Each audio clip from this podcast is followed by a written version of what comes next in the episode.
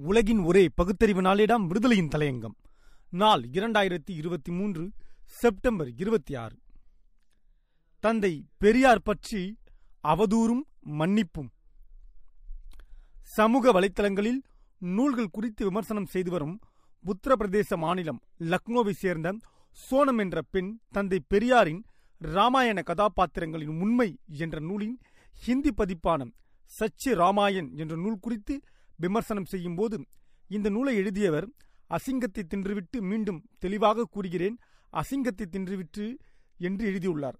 தந்தை பெரியாரையும் அதை ஹிந்தியில் மொழிபெயர்த்த பெரியார் லாலாய் சிங்கையும் மோசமாக பேசி இருபது ஒன்பது இரண்டாயிரத்தி இருபத்தி மூன்று அன்று பதிவு ஒன்றை வெளியிட்டார். அவரது இந்த பதிவிற்கு கடுமையான எதிர்ப்பு கிளம்பியது.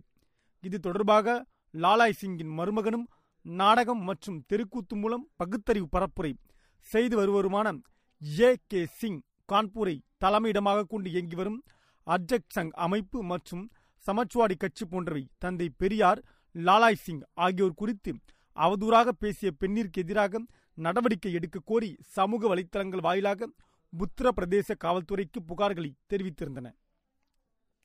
இந்நிலையில் இருபத்தி இரண்டு ஒன்பது இரண்டாயிரத்தி இருபத்தி மூன்று அன்று சமூக வலைத்தளத்தில் பதிவு ஒன்றை வெளியிட்ட சோனம் என்ற அந்த பெண் நான் சின்ன பெண் மனிதர்களிடம் தவறுகள் நேர்வது இயல்புதான்.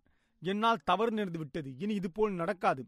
தந்தை பெரியார் குறித்து சமூகத்தில் பலர் மிகவும் மரியாதை வைத்துள்ளனர். அவர்களின் மனதை நான் புண்படுத்தி விட்டேன். எனது மனம் மிகவும் வேதனடைந்துள்ளது இதற்கு முன்பு நான் இப்படி பேசியதில்லை என்று என்னை சமூக வலைத்தளத்தில் பின்தொடரும் அனைவருக்கும் தெரியும். அதே நேரத்தில் எனக்கு இந்த நூலை கொடுத்தவர் தவறான தகவலை சொல்லிக் கொடுத்தார். நான் நூலை படிக்கும் முன்பாகவே இவ்வாறு பேசிவிட்டேன். தற்போது இந்த நூலை படிக்க துவங்கிவிட்டேன். பலரது மன வருத்தத்திற்கு நான் காரணமாகிவிட்டேன் என்று குரல் பதிவில் கூறியிருந்தார். இந்த நிலையில் ஹிந்தி ஊடகவியலாளரான நித்ரேஷ் என்பவருக்கு சோனம் எழுதிய சமூக வலைத்தள பதிவில் இத்தனை பேரின் மதிப்புக்குரியவரை பெரியாரை நான் தவறாக பேசிவிட்டேன். நான் மீண்டும் இதன் மூலமாக மன்னிப்பு கேட்கிறேன். எனக்கு இந்த நூலை கொடுத்தவர் சில கருத்துக்களை தெரிவித்திருந்தார். அதனால்தான் நான் அப்படி பேசினேன். இன்னும் நான் இந்த நூலை படிக்கவில்லை. இவர்தான் தந்தை பெரியார் மற்றும் டாக்டர் அம்பேத்கர் குறித்து இனி அதிகம் படிப்பேன். அவர்களின் கருத்துக்களை தெரிந்து கொள்ள ஆர்வமாக உள்ளேன். என்னை அறியாமல் ஒரு வேகத்தில் தவறு நடந்துவிட்டது. மன்னித்து விடுங்கள். உண்மையில் அவரது கொள்கைகளை பின்பற்றும் அதிகப்படியானவர்களின் மன்னிப்பிற்கு நான் தகுதியானவள் அல்ல. இருப்பினும் எனது உளப்பூர்வமான மன்னிப்பை கேட்டுக்கொள்கிறேன் என்று எழுதியுள்ளார். தந்தை பெரியார் உலகத்திற்கே வழிகாட்டும் ஒப்பற்ற தலைவர். உயர் சிந்தனை மலரும் சோலை உண்மையும் அறிவு நாணயமும் அவரின் இருவிழிகள்.